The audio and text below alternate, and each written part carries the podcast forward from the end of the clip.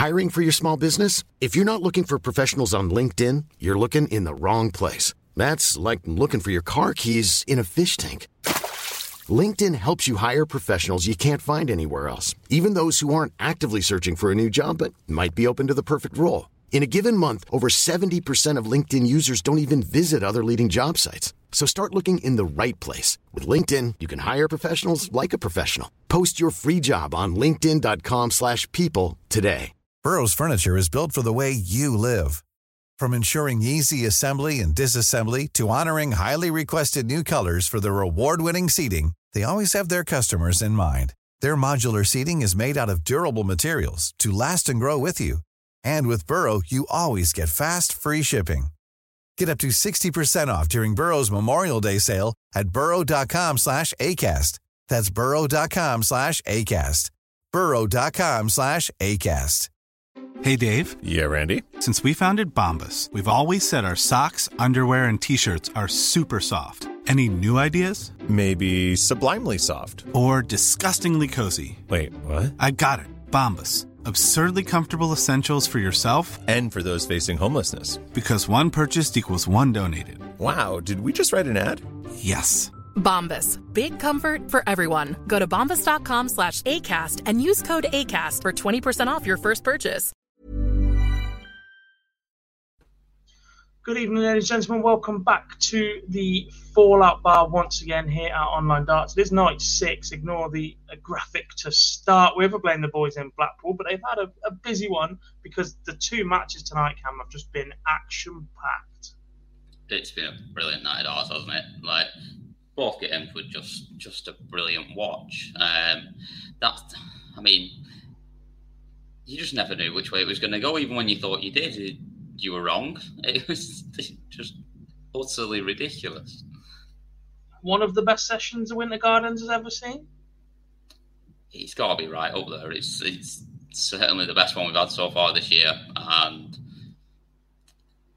I'm struggling to think of many better. Indeed, indeed. Hello to everybody in the chat room. Uh, great to have you along. Uh, Daniel's in, Tossie's in, Colin is in, Jonathan's in. First time I've seen your name this week, Jonathan. Good to have you.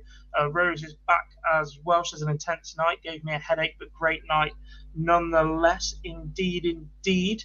That's my new phrase now. That feels a bit barsy, but Indeed, indeed. go. Indeed, indeed is my is my thinking phrase because this is what happens when you're running live shows. At Jack Twenty Two's in, he says class tonight. Uh, Colin says evening Godfather, evening Cam McFarlane. One day, mate, you'll spell my name correctly. but close enough. Good to have you, buddy. Uh, Malik is in Godfather. well. Um, It's not. Yeah, it's not wrong. a superb night of the top half of the draw quarter-finals in Blackpool and a superb night in I'm going to say Indeed again now. Now I'm really conscious about the fact that I use Indeed a lot. What a night this is going to be. Yep. You're going to turn into me and start trying to avoid the word absolutely. That's still in your Twitter I, name. know, as. I only noticed that the other day. Absolutely mad. Absolutely. Yeah, brilliant. I'm not self-conscious about the show at all now. Thanks a lot. Um, yeah, superb night of actions in which we saw both matches go the maximum number of legs possible without a tiebreaker, which is, is just ridiculous. Yeah, it is. I had a look at it before and was considering a, a handicap either way in, in a couple of the games. I, I just thought over the format, someone tends to run run away with it a little bit over that that sort of extended 60, first to 16, but not tonight. And even when they looked like they were getting away, they got reeled back in. Does that does that speak about the character of these guys? Because, like you said, people do tend to run away over this format, and it looked like that was happening at times tonight for three of the four players that had extended periods of, of runs in the front. The only player that really trailed throughout and, and had to fight his way to stay in the match constantly was Nathan Aspinall, and even then, he just would not lie down at all. No, and I think we know it about Nathan. He's, he's not one that's ever going to sort of chuck the towel in and never thinks he's beaten, even when when others might do. But yeah, everyone else did look like well, they all had periods where they were running away with it a bit and got got reeled back in. And it just showed you the quality of, of the lot of them, and, and like you say, just none of them were giving up. indeed. There we go. Right, first match then. Let's talk about Dimitri Van den Bergh against Peter Wright, the apprentice versus the master. I saw a couple of comments going, surely you can't call Dimmy the apprentice when he's won this tournament before. The apprentice doesn't relate to that. It relates to the fact that Dimitri spent time with Peter Wright during lockdown when he could not leave the UK. The Wrights took him in as a house guest, um, and there was a lot of Peter Wright had just gone berserk, world number one, world champion, and, and what have you. At the time, wasn't world number one, just world champion, sorry.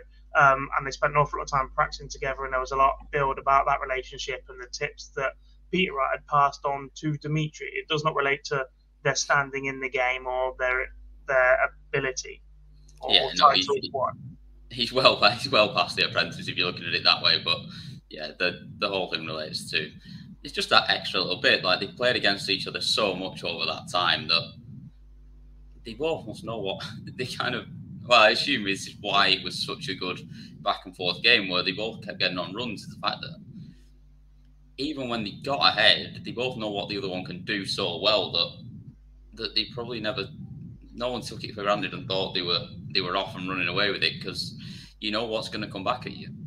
Yeah, and, there's an awful lot of respect between these two. Or look, before the game, pre-game, and during the game, that's definitely the way it looked. There was no attempting of changing the pace between either player. Look, Peter Wright tinkered with his darts as he does, which completely backfired on him as well. By the way, um, chopping and changing all the time. And well, time... you say that it it did after the first break. I thought when he was when he was four one up, when he and he played worse with the darts he's been using all week. But when he picked them up the second, when he, when he picked them up second time, he went up to another level again. So yeah, it hurt him at one section, but then also it also gave him a boost at another section. And I think for him, he's, he's clearly just about about focus and the fact that he, just. Was, he's, he's he gets... constantly striving for perfection. He wants everything perfect. And if his opponent's coming back at him, like Dimitri was, it's difficult for Peter to comprehend sometimes that it might just be his opponent. It's not the. Yeah, I mean, at that at that point, Dimmy was averaging about 107 or something at the point where he pulled it back from 4 1. So it, it felt like Peter fell off a little bit. It felt it felt like he pulled off fell off a little bit with the when he changed the darts the first time, but realistically, he probably didn't. He he maybe didn't score as heavily in patches in terms of the 180s he was hitting in the first five six legs, but he still scored consistently and he still pretty much maintained his average.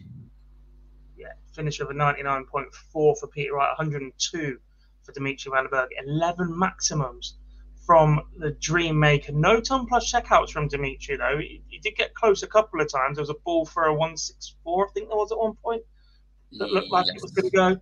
Uh, Peter Wright, superb though, 40% on the checkouts. Uh, Other than that, though, I can't think of another ton plus effort that Dimitri had because he had that. He scored that heavily. He was below 100 after nine every time it felt. Yeah, I mean, look, 27 tons, 25 140s to Peter Wright's 21, and those 11 maximums.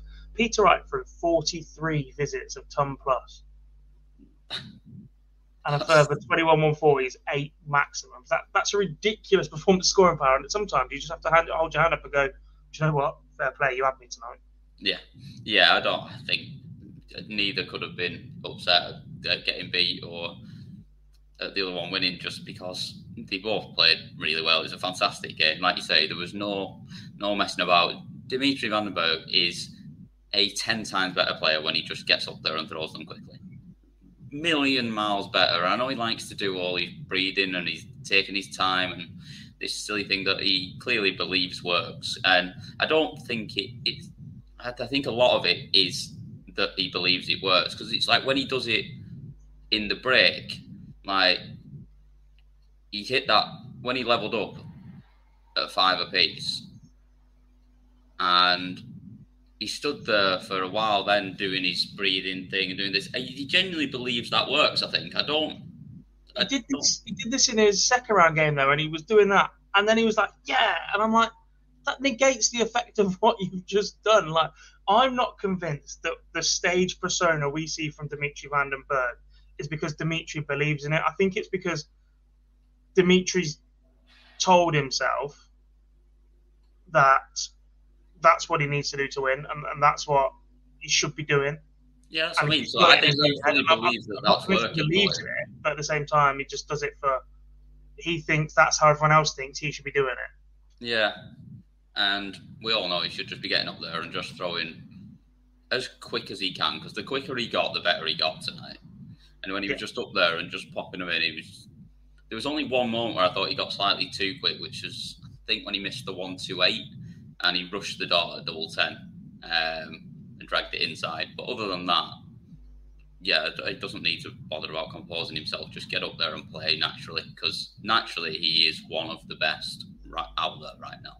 That goes back to the respect bit I was trying to make right at the start in that anybody else at that level, I think we'd have seen Dimitri try and alter his pace at some point tonight. But there was none of that. He just got up there, got on with it, and they tried to beat each other by being the better dart player. And, and look, you've just said it there. Dimitri is so much of a better player for that. Yes, look, he can knock other players out of their stride as well. But when you can perform like that, pretty much every time you set foot up on stage at a decent pace, I genuinely don't understand this constant need to slow your opponent down and, and play those mind games, if you like, and, and try and wear him down just go up there and beat him at darts because you're clearly capable of it. Yeah, well, that's it. He, there's not many people out there right now that if he plays his best and they play the best, are going to beat him. I genuinely, there's not many. There's not many I would fancy. Maybe MVG in in the mold we saw him play tonight, but again, he looked beatable. I, yeah, actually, actually, no, I don't think MVG would have beaten tonight, even when he was running away with it earlier on. I think I think he's possibly possibly beats everyone right now if he plays in that manner and just focuses on playing and get darts himself and not faffing about. I think you might be right. We'll come to our predictions shortly. We will have clips from hopefully both winners. However, I do not have the Dimitri one as yet because Phil is currently interviewing Michael Van Gerwen in Blackpool. So hopefully I will have both of those. But obviously, because there is just two games to talk about this evening, we are going to move on to the second quarter final of the night. If we get the clips, I will fire them in uh, to this. We'll, we'll, circle back to them, and if not, they will be available in full on our YouTube channel as per usual. Reminder that once we do finish as well, the live league is underway on this channel as well. We're currently running two live streams at once. Champion of Champions Week, Josh Payne and Robert Owen uh, two of the key names in action this evening. Uh, ahead of that, if you cannot wait to get your further fix of darts this evening, if you don't already do so, follow us on social media as a reminder. Uh, on to the second match then, and it is that match we've just watched where Nathan Aspinall just refused to give in the entire way. Clearly was having issues up on that stage at times, but Michael Van Gerwen sealing the deal with a fantastic 146 checkout to wrap up a match that, look, could have got over the line a lot earlier, but it was a fantastic watch either way. Yeah, it was. And I just think it, the fight from Nathan, where he looked dead and buried at 11 4, it was the game was done. We were thinking this is five more legs and he's off at 16 4 and we're, we're in for an early night. It, but he just refused to give in and just refused to get beaten. And to be fair, he could have levelled up if he had. He missed the missed the two darts at fifty at the fifty-two um, on double six. If that goes, we could have been level at fourteen apiece, and I think Nathan wins it. Um, Is that bad board management for leaving double six instead of hitting that big twenty? He's just no. I don't think it is. I think you're better off being closer to the tops than the than the treble twenty and giving yourself no darts at a double. I think it's just flown a little bit on him. I don't think it was bad board management, at all. You bet I'd much rather go in tops and still be on a double than hit sixty and be picking you dart out the board and just waiting for your opponent. So I, I don't think it was bad board management. I just think it just didn't come out quite right. And then he clearly had he's clearly got issues at the moment in terms of gripping the dart, but I would say I was very concerned about it, but 90% of the time that he does it, he puts it right in the middle of the treble 20 after he's done his regrip. So, yeah, okay, it's a bit faffy and it doesn't look great, but it's it's not throwing him off and it's not actually, it's not really stopping him from playing well, I don't think. I don't think it's stopping him from hitting that initial target, right? We saw it often enough where he re-gripped and fired it into the treble over and over again, etc. But I do think there is a concern that Nathan Aspinall is very much a, a rhythm and a flow player. Like he's not the fastest player in the world, but he will get into that rat attack yeah. game with Van Gerwen. And I just think that look, as good as the game was, if Nathan Aspinall wasn't constantly having to step back, readjust his grip in his hand, we could have seen an even better match. And that's that's very greedy. That's a very greedy yeah. point. I want to point no, out. I, I get that. even better. But I do get that, and uh, there's obviously a concern though that he doesn't feel he's gripping it right, and it's we haven't really seen that in this length for the rest of the week though. So something must have changed no. this evening. It was certainly cooler up there, and whether this is a result of the wrist injury that we've known from Nathan yeah. Aspinall, or if it was just uh, never settled, never got comfortable up on that stage, and was looking for the perfect dart in his hand over and over again because he knew just how big this match was against Michael. Different matter, but it, it just wasn't right, was it?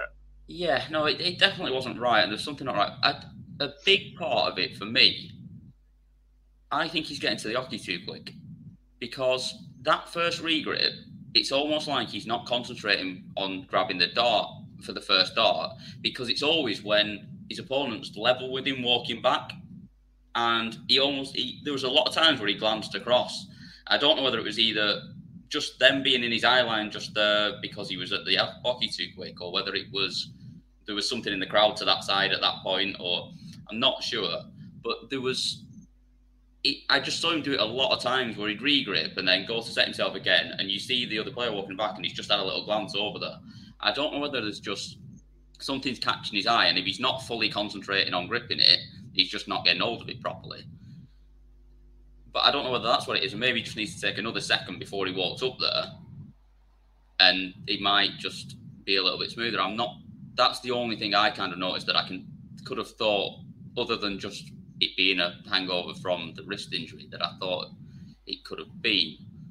It's one of those things that like, it's easy to, to observe from far away, but actually until we hear from Nathan exactly what the issue was, it's a little bit difficult to um, analyze it and break down any further than what we've just done. Someone who, whose action looks absolutely fine right now, considering he is still technically in recovery from carpal tunnel surgery, is Michael Van Gerwen. The Green Machine over the 100 mark once again up on that Blackpool stage. He looked in great form this evening. Absolutely incredible. 12, 12 180s, that is the biggest thing for me. I have not seen him in the last three, four years look that good on the treble 20 at any point. Not, I, I even at his peak, I don't remember him that big on the treble 20s, on the 180s. No, but he, he, he started to... messing around and switching around the board. He's, yeah. just decided that actually, I'm going to go back to basics and I'm going to stay there. Well, I think it's not even that. The way they're going in the board now is allowing him not not to stay there and not not to have to switch because they're not going in like this or like that and like all over the place where he might clatter into it and it bounce out, or he might knock one out because they're not in properly. They're all going in perfectly, and he can just follow them. And I just think he looks as good as I've seen him look for a long time. And we've seen him look good in patches, but not that consistently scoring that well on the 20s.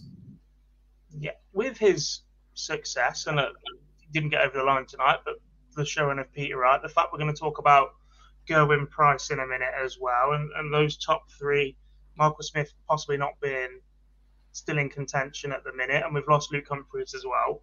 There's still an argument that the big game players, those boys that have been there and done it before, just know how to flick a switch and turn it on. Because, with, with all due respect to those three, the, the three of the top four in the world, and at the minute, they've been nowhere for months. Uh, MVG switched it on for the Premier League, granted, and a couple of very good nights throughout that, but there were a couple of nights where he was terrible, and on yep. a final night he looked brilliant. Um, and we've, we've not really seen an awful lot from Gezzy or, or Peter Wright, unless Peter at the, the last block of Pro Tours maybe, and, and what have you. But the, the fact they can just rock up here in absolutely no form, we're looking at look how open this match play is, look how um, uh, how brilliant the rest of the field is at the minute, and there's a real chance we're going to get a new name on the trophy, or we're going to see surprise quarterfinals and semi-finals. And yet here, all three of them are three of the eight in the quarterfinal stage, one through, one not, perhaps, but. Uh, Gezzy's got a fantastic chance tomorrow as well, and it's just the mentality of these guys that have been there and done it at the top level is, is ridiculous. Yeah, I think it's just as much as anything, it, it's got to just be that that belief and that they just know they've got it when they need it, and the ones just below that level possibly don't have that level of confidence that they've not been there and done it enough times. They've not been there and been through it. But like I say, it's about peaking at the right time as well. It's like obviously we know you need to perform throughout the year on the pro tours and everything else. It's but at the end of the day, they don't matter. The the ones that matter are these ones, and it's about using those essentially as a, as a practice event to get yourself ready for this and to make sure you're peaking for the big events. And that's what they all seem to be just better at doing than anyone else right now. And like you look at it coming into it, you look. Gezzy's still coming off his off his hand injury. You still don't know whether he's fully fit or whether it's still whether it's absolutely perfect yet. Michael's just had his surgery, but I mean, just just look at it when when it matters, they're ready and they're ready to go. Yes, they are. Um, right, I do have a slightly longer than usual clip from Dimitri Van den Bergh. We've been playing about 30 seconds to a minute throughout the week so far, but this is just over two minute snippet of Dimitri from his post match press conference. Hopefully, we might have Michael by the end of it, but I'm not sure we will. So we'll look ahead to tomorrow and then we'll throw back to Michael if and when available. I'll get some thumbs up in the background, but don't promise unless you're going to deliver, Phil. You've got two minutes. Two minutes and we might have Michael straight. We can, we can waffle for long you enough. I don't know what's going into his mind. Yeah, it surprised me. Um, I know one thing for sure. Before we started, before we got here, before I even started the day yesterday, I was like, me and Peter. It's gonna be me and business. I've got to do business. I've got to be doing my job didn't matter what sort of a player is in front of me, Peter Wright, Fango, and blah blah blah. It's very simple. Me and doing your business. I managed to do it. Mr. Miyagi, Peter Wright, was in front of me today. I passed him. I managed to do it. I've got no idea what's going into his mind. I really hope that before this tournament is ended, I get a message from him. I love that guy to bits. I've learned a lot, but yeah, I've got one day get ready. After today, I know who I'm playing. I'm to get ready for the next game after the tournament. We'll see. But right now, back to business. I still get that chance to go back to business. That's incredible. Three semi-finals in a row at the match play after my debut. Come on. No, I don't. I don't. The only message, yeah, the only message I can say is Pete, Mr. Miyagi, whatever happened today, I'm so proud of this. It was hard work. I've done it. I hope you don't hate me, sir. I still love you. I've got a whole lot of respect to you. But winning this game, especially my reaction, shows how much of a respect I've got to you, sir. And now I just want to continue whatever I've just done, and I want to do better. Not only whatever I've done today, I want to do even better in the next game. Mr. Miyagi, if you got any lessons, any tips, whatever works for me, I'll take him on. I'll see you next time on the stage. No, it's like a bad episode of EastEnders, this isn't it? No, I still love that. yeah. Some interesting um, I don't really know how to dissect that a little bit. No, uh, there was a little, it was a little bit frosty at the end, wasn't it? It was. Yeah the constant references to Mr. Miyagi, yeah, I know Peter did that himself, but then it seems like you're mocking it a little bit, which probably isn't helping the relationship. No, I wouldn't have thought so. But we know how hit, touch and go Peter Wright can be in interview as well.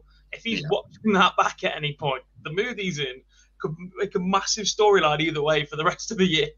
Yeah, yeah, absolutely. How he interprets that from Dimmy could be very interesting. Um, I guarantee you, you will hear it um, yeah, they'll be all right. They'll be fine. Uh, Marco Van Gerwen is available, not quite as long this time, but we do have the Green Machine in his post-match press conference as well. And then Chatroom, it's your turn to get involved in a moment to start having a think about how you think tomorrow's quarterfinals are going to go. This is Michael Van Gerwen Of course, I'm ready for that. Uh, he's a, a more, more, cool player, and his, he, he does his Reiki stuff, and he's all in the zone, and you know what I mean. So I need to get myself prepared for that. But uh, he, outside that, he's a phenomenal player, and I need to make, myself and prepare myself for the worst because. Uh, he, he doesn't beat Peter White for nothing, so he can play that. So I need to make sure I keep my focus going. Really uh, for me, it looks close to dartitis, and that's a bit bad, to be fair. But I t- mostly has to do with the injury, I think. But still, he played quite well, even with his stops. He hit the 164 and the 90 finish. Do you know what I mean? It didn't disturb him too much, unfortunately.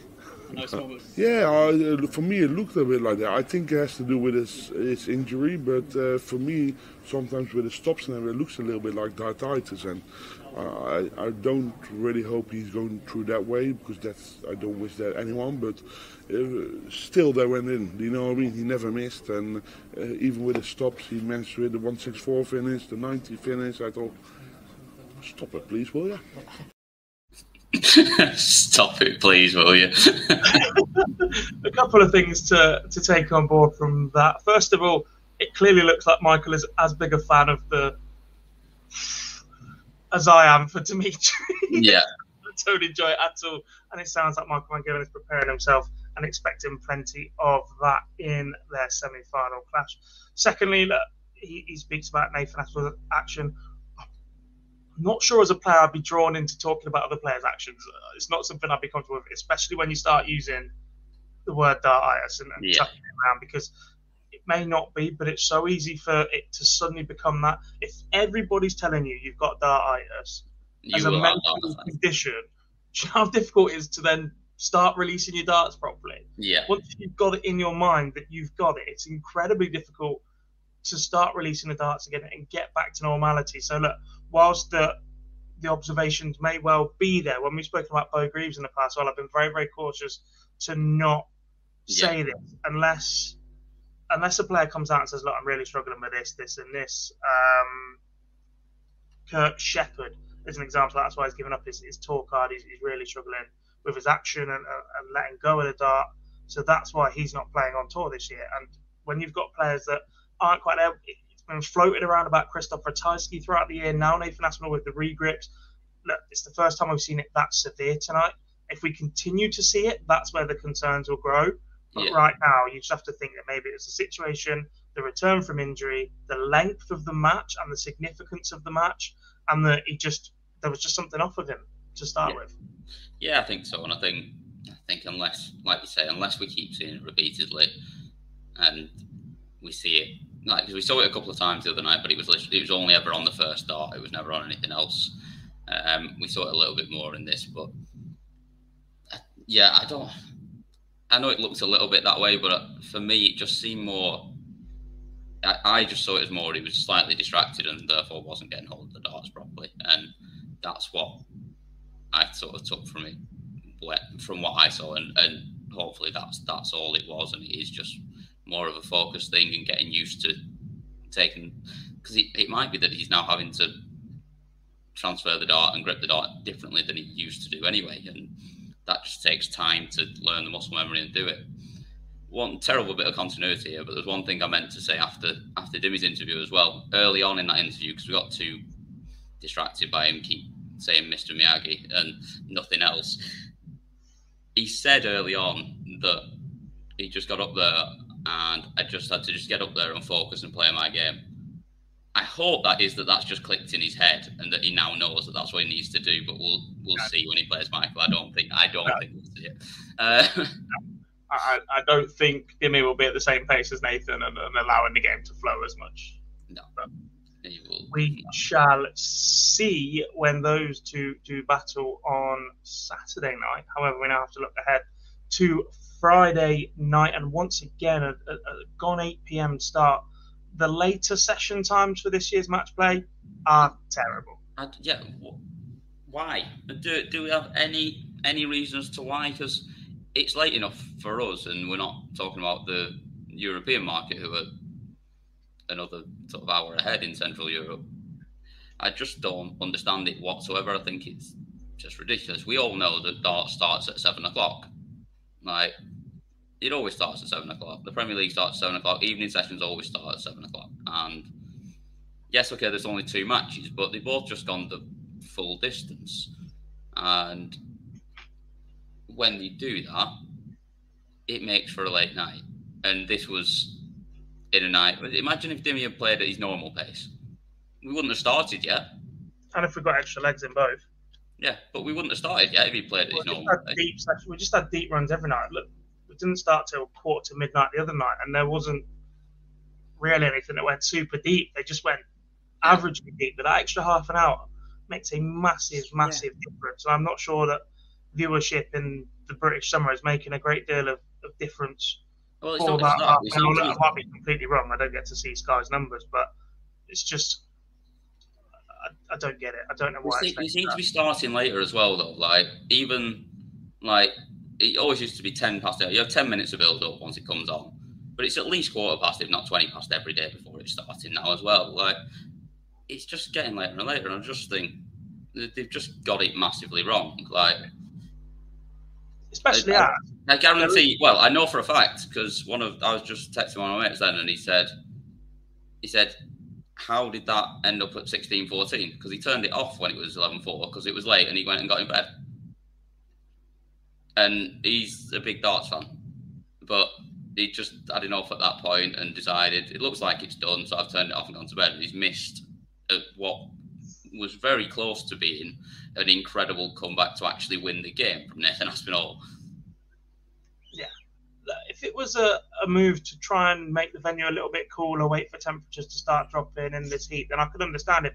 It doesn't feel like that's what the move has been made for because it's a move dictated by the broadcaster, not by the PDC. And at yeah, that point, and they didn't start late, but they didn't start later on the days when it was hotter. So it's not been particularly warm today. No. And at that point, you have to be concerned because this is something we, we didn't really talk about in depth in that second game because it was a factor towards the end. You starting later, it means the crowd have had longer elsewhere to get themselves boozed up. Yeah. Because frankly, tonight they were a disgrace. And once the Blackpool crowd has fallen, we've started to get towards this point for the last couple of years.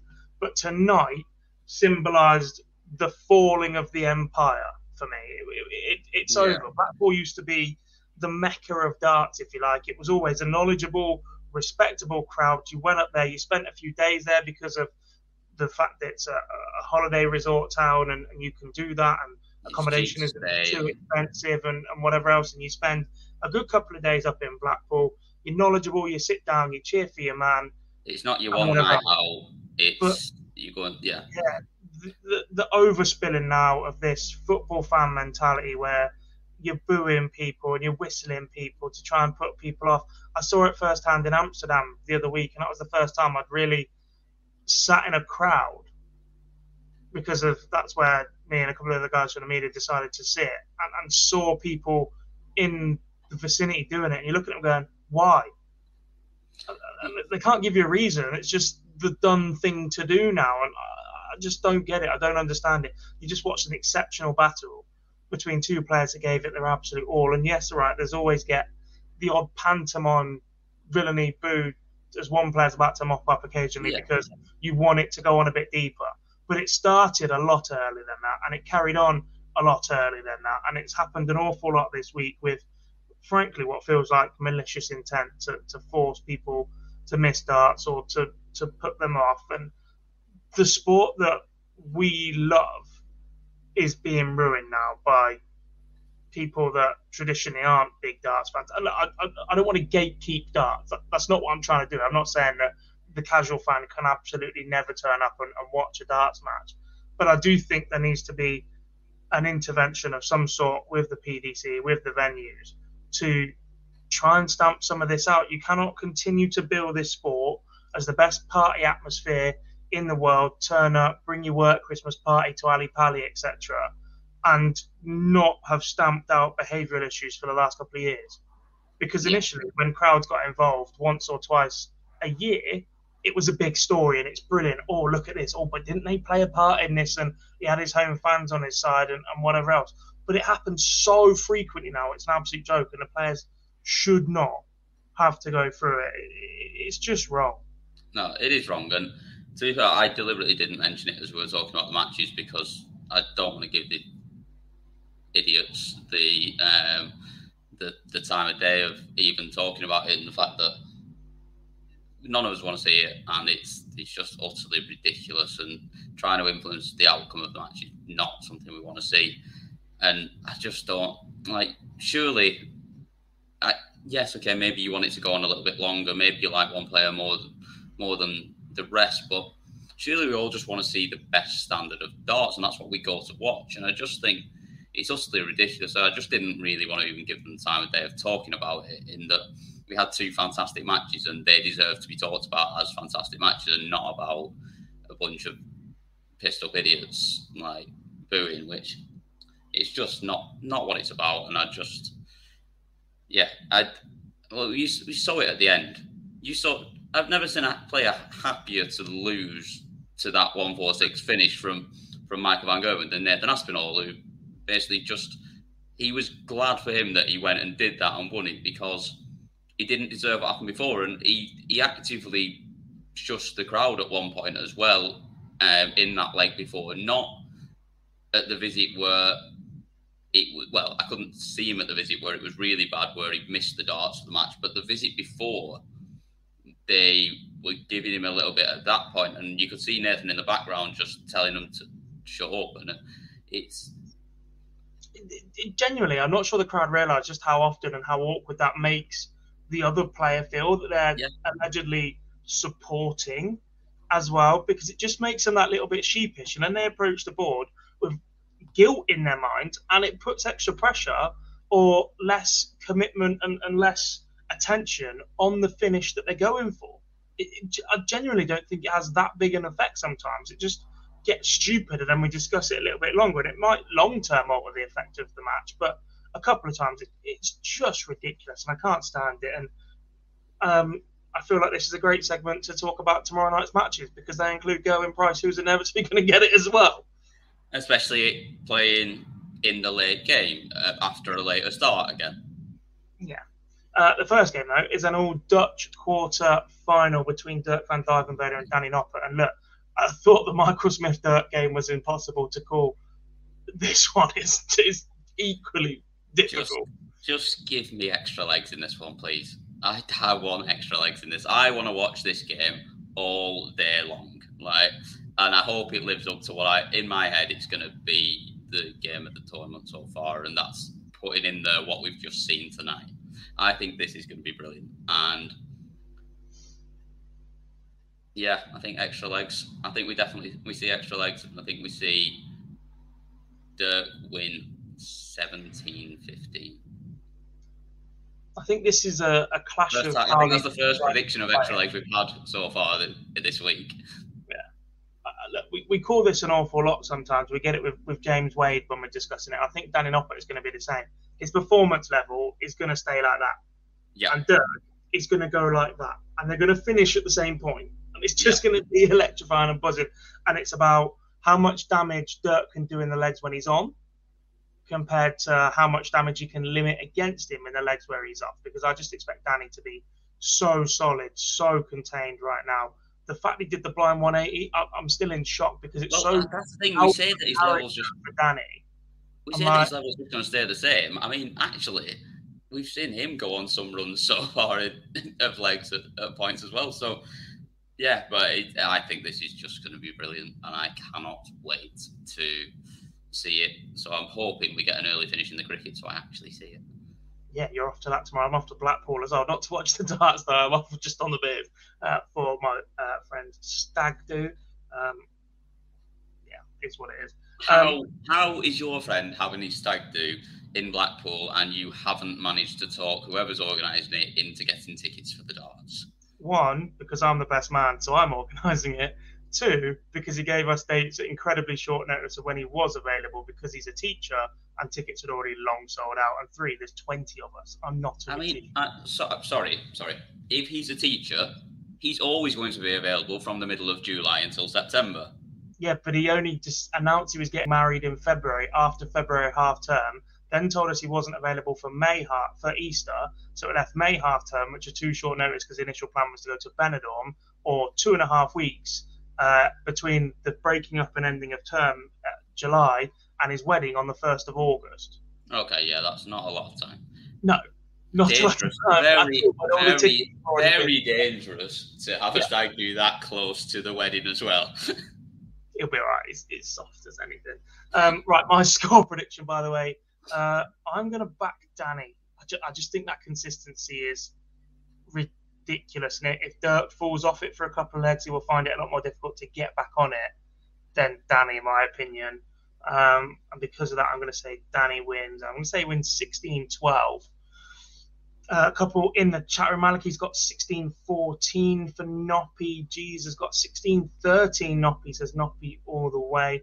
Daniel says, What a chance for Dirk and Danny to reach the semis. What a chance for them to reach the final when we discuss the second Yeah. semi final as well. Uh, that half of the draw has opened up a little bit, I think, without being disrespectful to, to any of the players involved. But it has just opened a couple of doors for people. Tommy's also got Nop at 16 12. No one back in Dirk as yet, the man who picked up a Pro Tour win and then went partying the other week and has looked pretty good here this week in Blackpool. But yeah, we've yet to see a prediction in Dirk's favour.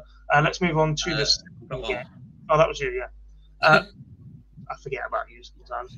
Um, and it's also good that we've gone opposite because myself and Dan went the same way for both last night, and we should have been sat here discussing uh, a, a Peter Wright versus Nathan Aspinall semi-final, and instead it's a Dimitri against Mike Van Gerwen. So Oh, we've done accurate it as voice who has gone very early on social media telling us that Michael Van Gerwen is winning the match play after his performance tonight. Um, Michael will not thank you for that one, Boise, if you are listening back to this at any point, because I know you're not watching live. Um, you silly, silly Brummy. Um, second match tomorrow night. Uh, Gerwyn Price against Jose de Sousa, a resurgent Jose de Sousa who has looked magnificent up on the Winter Garden stage this week. Peak Jose, like top of his powers, Jose. I think that's how good he's been this week. Yeah. And it's meant an awful lot to him against the Gerwyn Price, who is climbing back to somewhere near his best as well. He's had injury problems. He's, he's struggled to commit to parts of the tour at times and, and been more selective with his games. And I guess something that is even more intriguing as an undertow to this match as well, Cam, is that if Gerwyn Price wins against Jose de Sousa tomorrow, he returns to world number one. He does. That's big. It's very big. It's very, very big. Failed to take any of the five opportunities I think it is he's had since dropping to world number two to overtake Peter Wright. and that becomes six tomorrow. Today, um, as it is now, it's now today. Um that becomes six, and Is that like two become one by the Spice Girls? yeah, it's, it's a new one. Uh, just it's the remix. Um, the reason why is I've been very impressed in spells with Gezzy in this tournament. Over the longer game, a burst of five legs of his top draw stuff isn't going to be enough to win him the match. I don't think. He's going to have to sustain it for a lot longer. He can't average mid, low 90s and then blast off 110 to bump his average up for five legs. That then gets him over the line. It won't be enough, I don't think, unless that blast comes right at the end and they've managed to stay level up to that point. I think Jose's playing too well.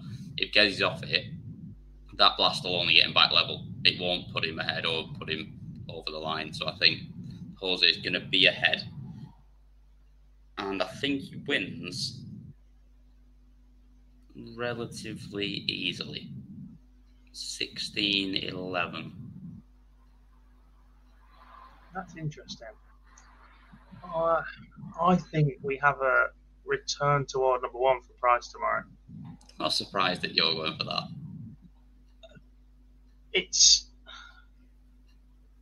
for me. It's all about the mat. It's not about the way they're playing on the board at the minute. I think this one is is a poker game tomorrow, and Jose is an incredibly introverted character, and Gezzy is an incredibly extroverted character. And we've seen the last few weeks that Gezzy has actively tried to be that little bit more.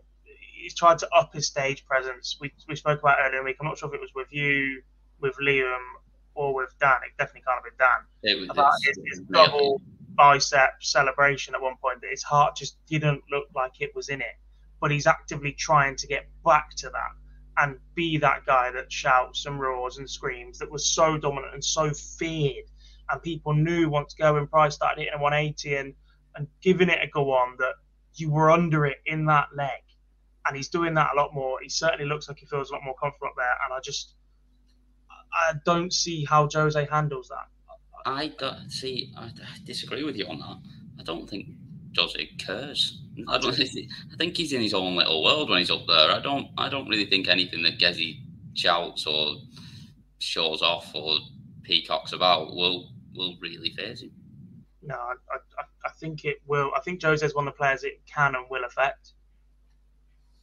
Unless he's unless he's a massive front runner and he keeps him at arm's length, then I, I don't see another way of victory for this for Jose. If it goes tight, I expect Gezzy to just produce one of those moments in, yeah. in a really crucial leg. There's still the issue that Jose's counting is terrible, and in a ma- in a match of this magnitude, one little counting mistake like that could be crucial and, and, yeah. and critical for him um, and just the resurgence of Price at the minute, and the fact that he has just got that larger stage presence than what he's had for the last few months, I think means Gezzy wins this one, and I think he wins it 16-11 as well. I think he runs away with it towards the back end. Chat room. Um, Tommy says uh, 16-11 Price. I'm just gone with Azaz Maliki 16-11. Uh, however, G's Adventures got D'Souza 16 Gerwyn Price 14 in brackets. Go Jose. Um, that's about all we've got time for tonight. I say all we've got time for. Sit here and chat nonsense as we can for another five minutes, but you lot don't want to hear that. It's not we've not got time for it. I just don't want to do it. So yeah, uh, we've done it for long enough already. It was looking like being a fairly short show. We got through the first two games pretty quickly, and we've made it to our usual time. Then we got clips, then we discussed the crowd, then we took forever to predict these shows, and now it's 46 minute long show. But we don't want to shortchange it. It's been the average length of show for the week. You know, you don't want to wake up tomorrow to a 20 minute quickie. Interpret that how you will. Um, right, it's time to go now. No more jokes like that at all. It's way too late. Um, I'm done for the week with the Fallout Bar, by the way, folks. I think it'll be Lee Boyce in the hot seat for the next couple of nights, um, joined by an assortment of Charlie. Charlie tomorrow, and then possibly me Saturday. Possibly Cam. So Cam might be back, but I will not because I'll be on the said stag do in Blackpool. So I hope you enjoy the rest of the Betfred World Match Play. I'll be back on Monday night in the live lounge with Phil Bars and. Um, well done. You remember what it was called today, but you've forgotten who you're on with now. So you, at some point, you might get you mention of the live bands completely late, right. Warm, and I'm getting old. Stop it um, yeah, with the live lounge on Monday night. I got mixed up because the next point is the live league is live right now. So now you finished watching us, head over there, catch the end of the first session of Group B of Champion of Champions Week, uh, back from 9:30 a.m. on our YouTube channel uh, in the morning as well. Henry Deacon is your man in the hot seat with the microphone. Uh, please do hit that like button before you all disappear and subscribe to the channel if you haven't done so already. Um, I'm going to whisk this top or a, a, variation of an online darts piece of attire uh, with me to Blackpool because at some point we need to record our 25,000 subscriber giveaway video. And the fact that I'm now there means I'm going to go in and bash some heads together because it hasn't been done as yet. So Phil and Lee, beware wherever you are. K Sarah Sarah, wherever you may be, we're going to record a video.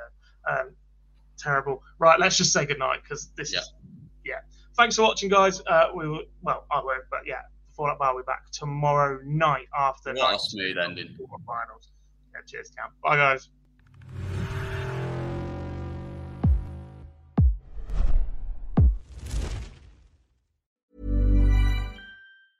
Hey, it's Paige DeSorbo from Giggly Squad. High quality fashion without the price tag. Say hello to Quince.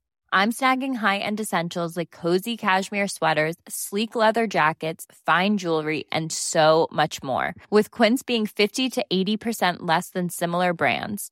And they partner with factories that prioritize safe, ethical, and responsible manufacturing. I love that. Luxury quality within reach. Go to quince.com slash style to get free shipping and 365-day returns on your next order. quince.com slash style. Mom deserves the best, and there's no better place to shop for Mother's Day than Whole Foods Market. They're your destination for unbeatable savings, from premium gifts to show-stopping flowers and irresistible desserts. Start by saving 33% with Prime on all body care and candles. Then get a 15-stem bunch of tulips for just $9.99 each with Prime. Round out Mom's menu with festive rosé, irresistible berry chantilly cake, and more special treats. Come celebrate Mother's Day at Whole Foods Market.